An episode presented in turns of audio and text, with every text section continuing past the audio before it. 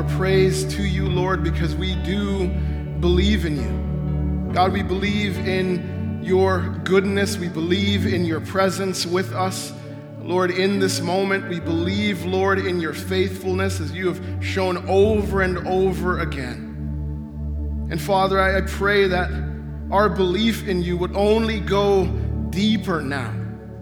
As we hear from your word, Lord, we have sung your praises, and now I pray that we would listen to what you have to say to us, Lord, and that would take us to a place of deeper, humble, trusting faith in a good God who does amazing things, who is doing things that we cannot see, but we will see one day. I pray, God, for deeper faith to come from hearing your word today.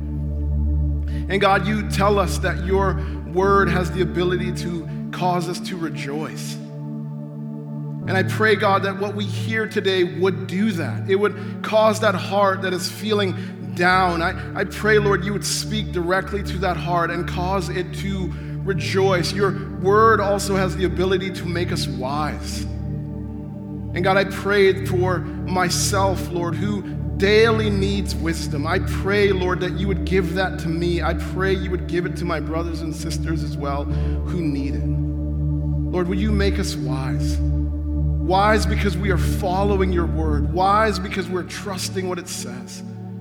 Lord, your word has not come by the by men. It says that your word came as men were carried along by your spirit. And so I pray we would know and believe your word is, is true, it's living and active, and that it will work in our hearts and our lives in great ways, Lord, as we listen to it. And Lord, do what we are able to do because your spirit is in us. Obey your word. God, help us, we pray. And Father, I'm grateful that we can pray to you like this because of your Son, Jesus Christ, who made that possible. Lord, by giving us access to you when he gave his life on the cross. God, would you do a great thing and continue to work in us as we uh, continue on now? In Jesus' name, amen. Amen. Our ushers are coming up and down the aisle right now, and they are handing out Bibles. And so if you need a Bible, if you put your hand up, they will give one to you. If you don't own the Bible, you can keep it. Uh, when you get the Bible in your hand, uh, you can go to Mark chapter 4. And I heard Jermaine Brown say this at youth, and so I'm just going to steal it. When you get to Mark 4, say amen. When you get to Mark 4, say amen. amen. All right, Mark 4. So our sermon today is called Trusting God for More Growth. Trusting God for more growth. There's things all around us in our world, in our life, that's growing all the time, but we're just not aware. There's lots of things around us that are constantly growing, but we cannot see it, but eventually we, we see that growth. This is a picture of my third boy. His name is Eiffel. He's right there in the middle. And you can see that he's young. He's got the bib on. I didn't even notice this says Friday on it, right? So, and he's being held by his brother Zion. And he's being held because he's so young, it's hard for him to sort of hold himself up. If Zai was to let him go, Goose would probably just kind of land on his face, and we don't want that. Then you see Rivers there, kind of, you know, just happy to be in the pick, right? So that is Zai, uh, Goose a few years ago. But here's a picture of Goose now. You see him there rocking his Dr. Kabuki glasses, right? He's, he's grown. He's standing there. He's, he doesn't need help. Happy to be in the picture. See, he was growing. We were feeding him, giving him a place to, uh, you know, sleep. We were being faithful in that, but we, we didn't see the growth happening. He just sort of went to bed and he would come back out of his room a little bigger, a little bigger, a little bigger, a little bigger. And, and he's now standing there. See, growth was happening even though we couldn't see it. We were being faithful as parents, and as we did that, the growth was happening. See, the same way Goose Eiffel has grown, the kingdom of God is growing. The same way my son has grown, the kingdom of God is growing, even though we can't always see it.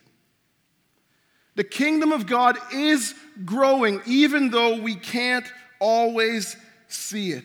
And here's the main thing I want you to remember today. If you remember nothing from this sermon, or if you only remember one thing, sorry, that's what I'm saying. If you remember one thing from this sermon, I want you to remember some things.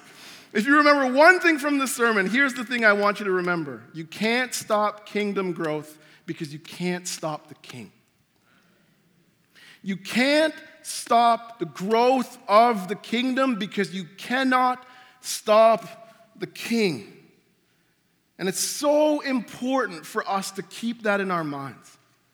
It's so important for us to be aware of that, reminding ourselves of that, especially when we just kind of think of the times that we live in. There's so much pressure, there's so much opposition towards the church, and sometimes it feels like we're losing and all that sort of stuff. But again, you don't trust your feelings in those moments because you can't stop kingdom growth because you cannot stop the king.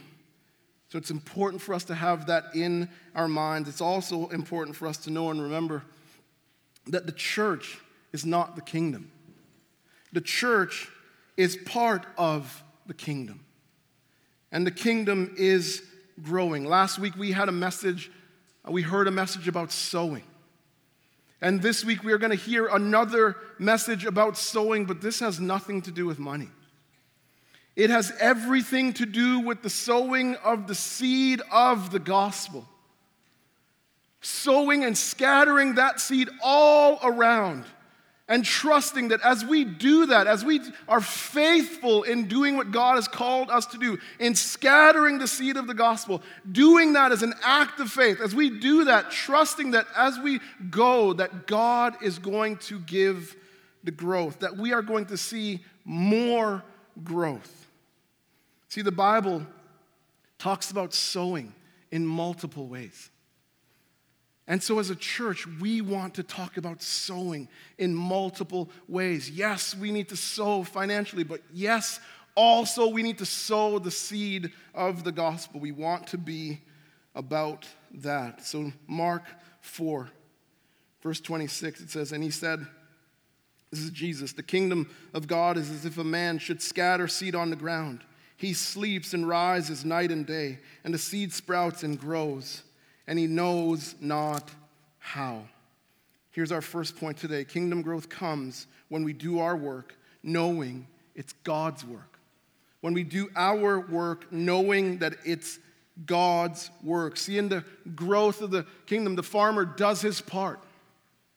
He does his part. He scatters the seed all around. And he does this as, as, as, an act of faith. He does it in faith. And the way we know that he's doing it in faith is that after he scatters, he goes on to the regular routines of life.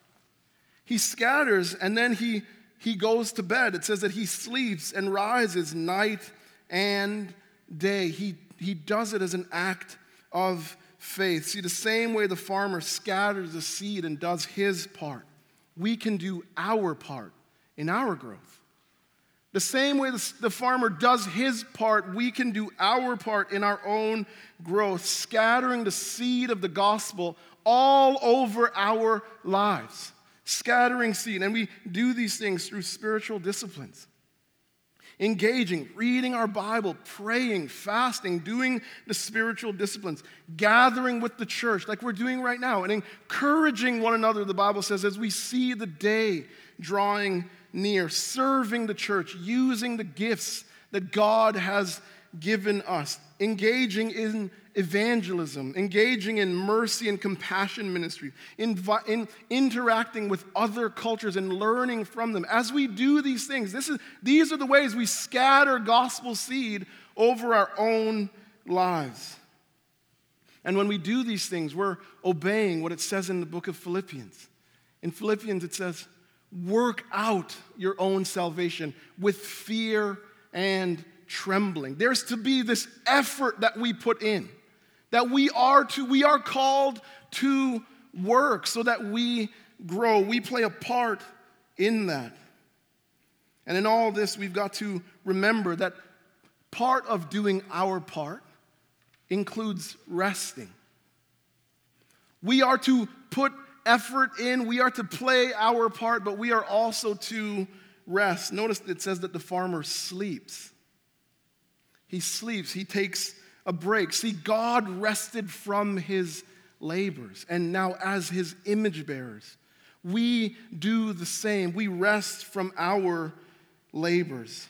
D.A. Carson said this on the issue of rest. He says, If you are among those who become nasty, cynical, or even full of doubt when you're missing your sleep, you are morally obligated to try to get the sleep you need. We are whole, complicated beings. Our physical existence is tied to our spiritual well being, to our mental outlook, to our relationship with others, including our relationship with God. Sometimes the godliest thing you can do in the universe is get a good night's sleep. Not pray all night, but sleep. Spiritual disciplines obligates you to get the sleep your body needs. I don't know if you're like me, if I'm lacking sleep, I'm like a bear lost downtown. It just doesn't look good.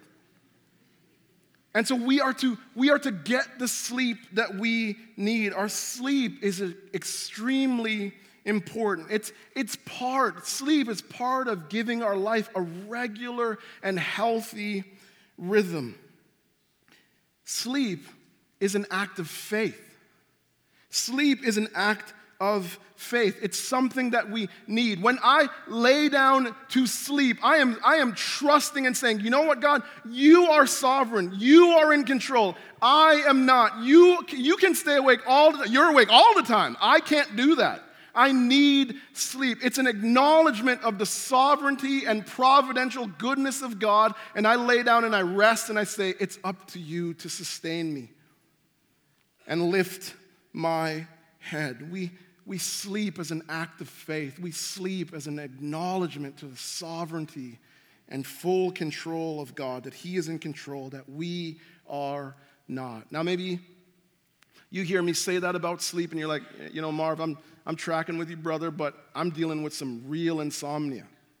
I would like to sleep, but it's just, it's hard. It's not coming. So I'm not, I'm not against resting but I'm struggling to sleep. You, you hear me say all that, and you're thinking, what should I do? What should I do if I'm struggling to get the rest, to get the sleep that I need? You pray. You pray.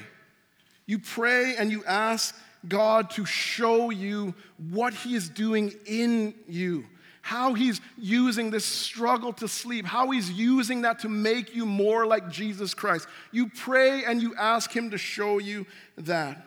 And you pray also and ask God to give you endurance. To give you endurance and strength as you wait on Him to answer your prayer for sleep. And then you also pray and ask Him to fulfill His promise. You pray and you ask God, if you're struggling to sleep, you pray and ask Him to fulfill His promise for sleep. Psalm 127 says he gives to his beloved sleep. You ask God to knock you out. right? Bang. He, he pro- you're like, bro, you said you were going to do this. Do it. You pray and ask for that. I'm learning so much. I'm reading through the Psalms right now. So much, so many times, David is like, God, listen to me. Listen to me. And, so, and I'm, I'm realizing, like, I can say that to God in the most respectful, God honoring way. Listen to me. And so you pray and you ask God, you say, I'm struggling. This is hard. I want to go to sleep. Fulfill your promise. Hear me. I'm calling out to you. Do the thing you promised to, do and put me to sleep and trust and believe He's going to answer in His perfect timing. And you can also ask the church Call the church to come alongside you and pray with you for sleep. We are to bear one another's burdens, it says. And so we call the church along with us to help us as we wait on God for the answer, to pray with us for this. And so we rest from our part in our growth. And the main reason why we rest from our part in our own growth is because ultimately it's not up to us.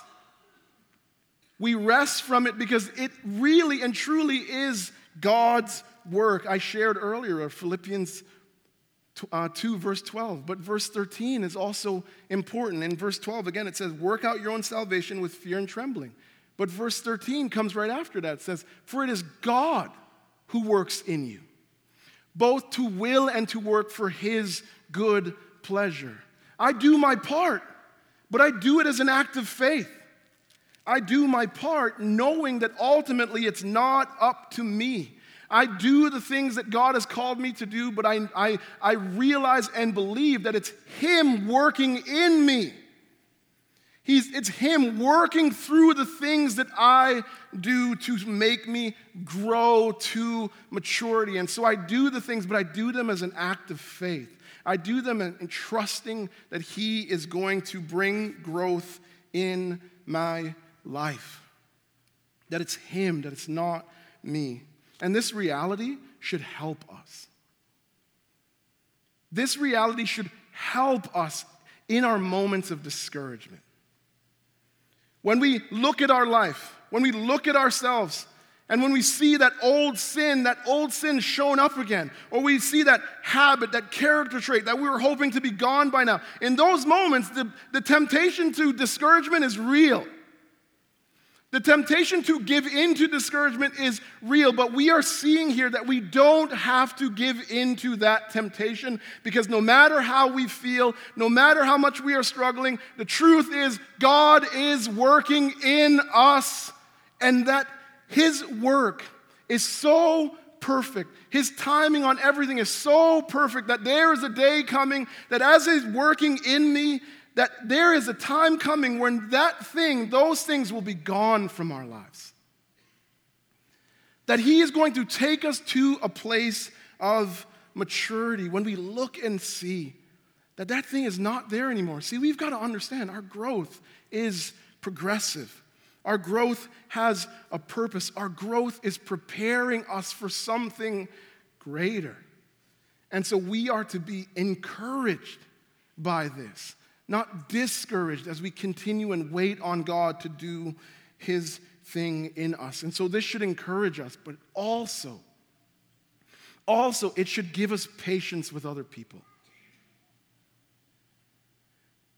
The fact that God is working in us should encourage us, but it also should give us patience with other people. This is where I struggle the most as a dad. Because I'm constantly looking at my fellas and thinking they should be at a certain place that's just not realistic for them. And so, and so I, I get frustrated sometimes because I'm like, why do you keep doing that? But, uh, but it, the problem's not them, it's me. That I have an unrealistic expectation. And maybe when you look at your life, there, you're, you do that to other people. That you're looking at them and you're expecting certain things that are just not realistic for the, for the place and the time that they're actually in. And sometimes I look and I'm just like, what's going on here? And God's like, Marv, I gave you these four boys and everything like that because I am actually trying to work patience in you. And so you're like frustrated with them, but think about what, look, think about what it's like for me to shepherd you. I'm like, oh yeah.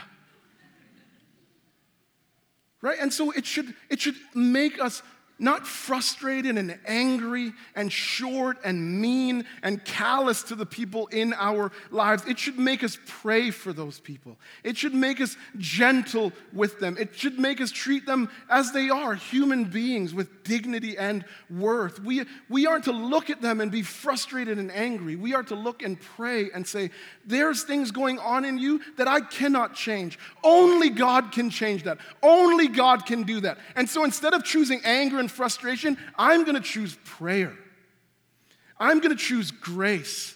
I'm going to choose to pray for you and humbly trust that God is going to do his work in you. And I'm going to remember that there's lots of things within me that need changing and that God is working on me. And so when we do that, it takes us to a place of gentleness, of humility, and grace with other people.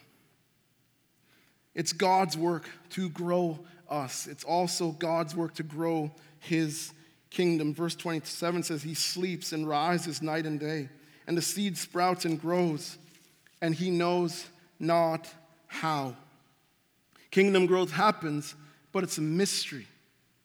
It's a mystery. It says he knows not how. The farmer's scattering, he's doing his thing, and he, he, but he, he sees the growth, but he doesn't know how it came to be. He knows something was going on beneath the surface, but he can't fully explain it.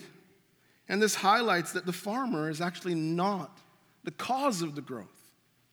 That he's not the cause of the growth. Verse 28 says, The earth produces by itself. First the blade, then the ear, then the full grain in the ear.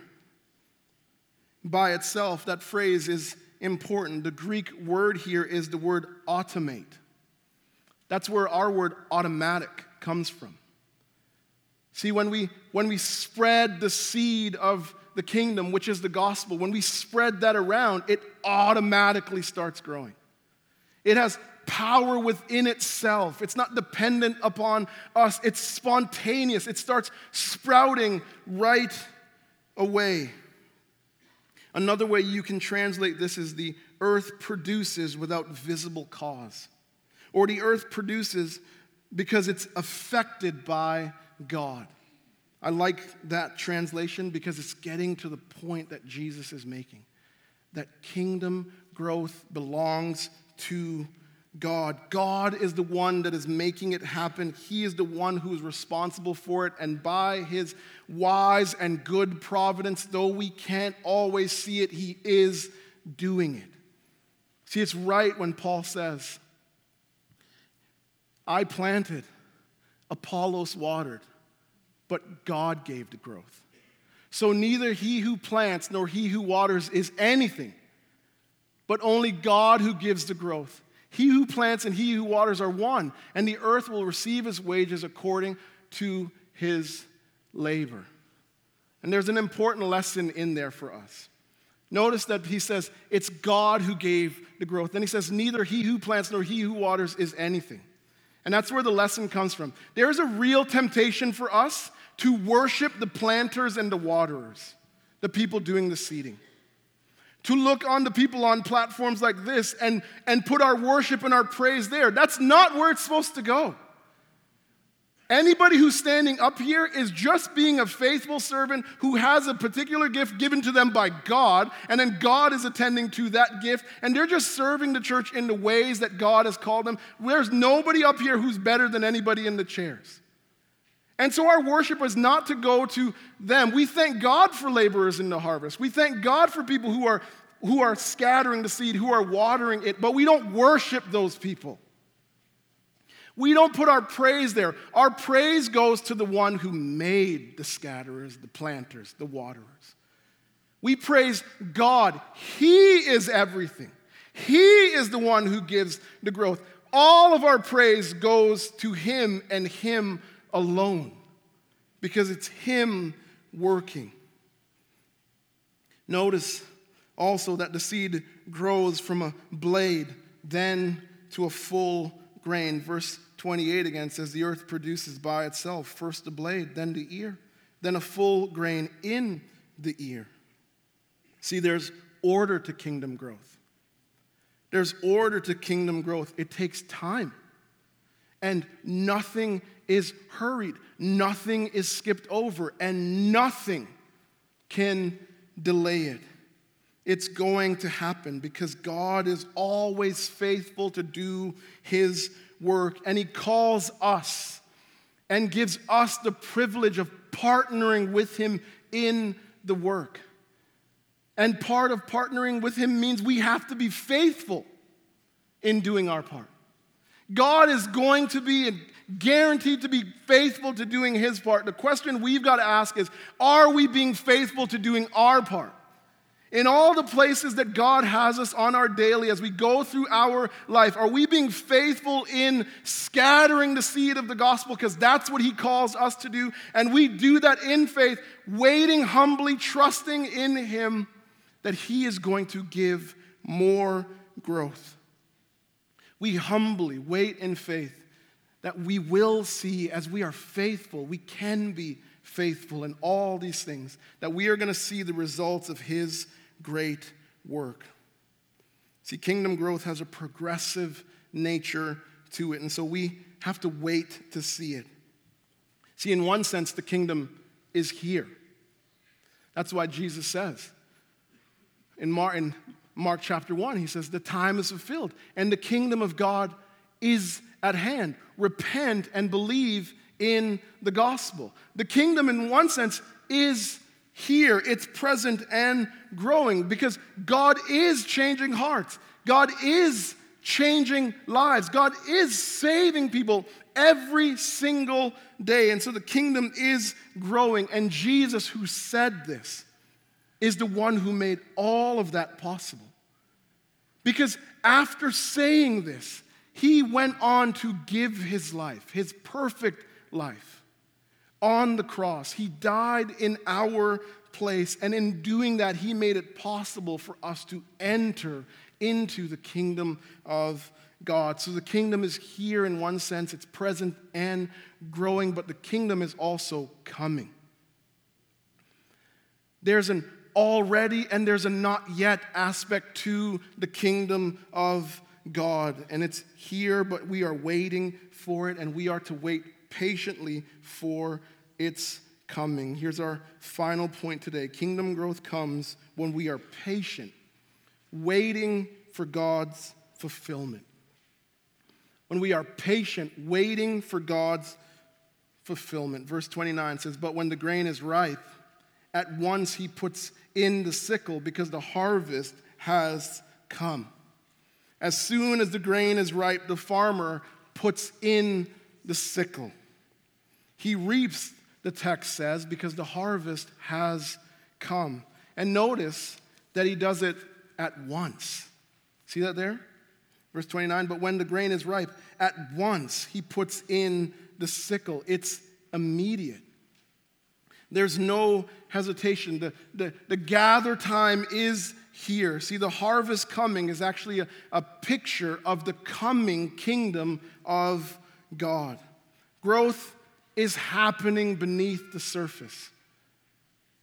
Although we cannot see it, the kingdom of God is growing, but one day it will be seen by all people. David Garland said, we can be certain that God's kingdom is at work in the world in ways we do not know and in, in, a manner that is not subject to empirical verification or mathematical formulation. The process that is taking place will reach its goal. But the harvest cannot happen until the grain is ripe. The farmer does not put the sickle in before its time. In the same way, the kingdom will not come in all of its fullness until the time is right. This is what the, the disciples when they, and the crowds, when they heard Jesus telling this. This is what they had to wait for, and this is what we have to wait for. This is what we have to wait patiently for, but waiting's hard. Waiting is hard. Humans aren't naturally patient people. Right? I sometimes I start to think, you know what? I'm, I'm starting to get this patience thing. Like I'll start to feel like, yeah, I'm growing in patience. Then I go to my doctor's office. And it's nope. Right? Somebody comes and then they get in before you, and I'm like, wait a minute, I was there before, I was here before that person. So what's going on? And you kind of want to go and ask the lady at the counter, but I don't go because I'm like, maybe she'll come to church and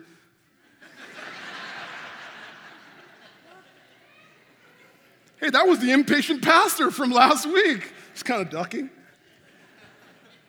Right? Kim, Kim went to the dentist one time and we were waiting really long, and then she gets inside and the, the lady goes, Oh, your husband's a pastor, right? He can wait. Like, no.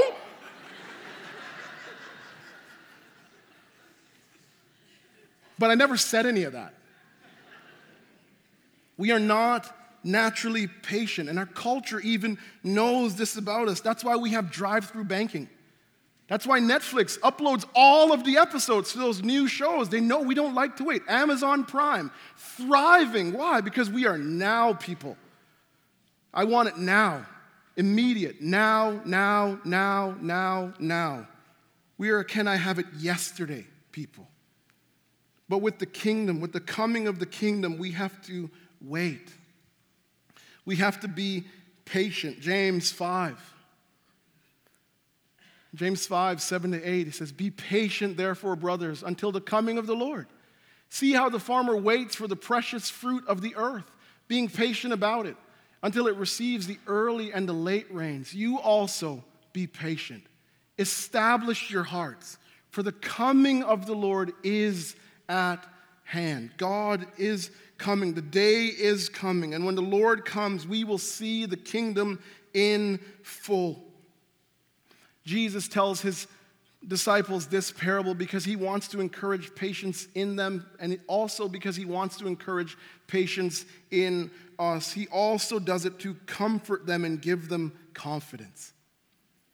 He tells it to comfort them and give them confidence. He wants them to know that in the moments when they feel like their faithful efforts is making no difference, when it feels like they're losing, he wants them to know in those moments they don't have to trust how they feel. That even though they feel that way, that they can be confident that God is working in amazing ways that they cannot see, but there's a day coming where they will see it, that He is working. And so they need to be faithful in the middle of the rejection, in the middle of the persecution, in the middle of the suffering. They need to be faithful, scattering the seed because kingdom growth belongs to God, and you can't stop kingdom growth because you cannot stop the. You can't stop kingdom growth because you can't stop the. You can't stop kingdom growth because you can't stop the. Say it like you mean it. You can't stop kingdom growth because you can't stop the. Come on, that's right. You can't stop the king. God is working. And the same way they had to be faithful, we can be faithful. Scattering the seed, watering it, weeding it, and doing our part. And yes, we will face persecution. Yes, there will be opposition. Yes, suffering comes with that. But when that happens, when that happens, if that happens, we can't forget that something powerful, something amazing is going on, even though we can't always see it. In those moments, we are not to trust our feelings. We continue to scatter, we continue to serve faithfully and in confidence that God is working. He is working. Uh, Ted, earlier this week, shared this Warren Wiersbe quote with me. He said it was true, so then I Googled it. It says, The harvest. You didn't catch that. Warren Wiersbe said, The harvest is not at the end of the meeting, it's at the end of the age. Think about that. The harvest is not at the end of the meeting, it's at the end of the age. See, the harvest doesn't come after another faithful, powerful, good night at Awana.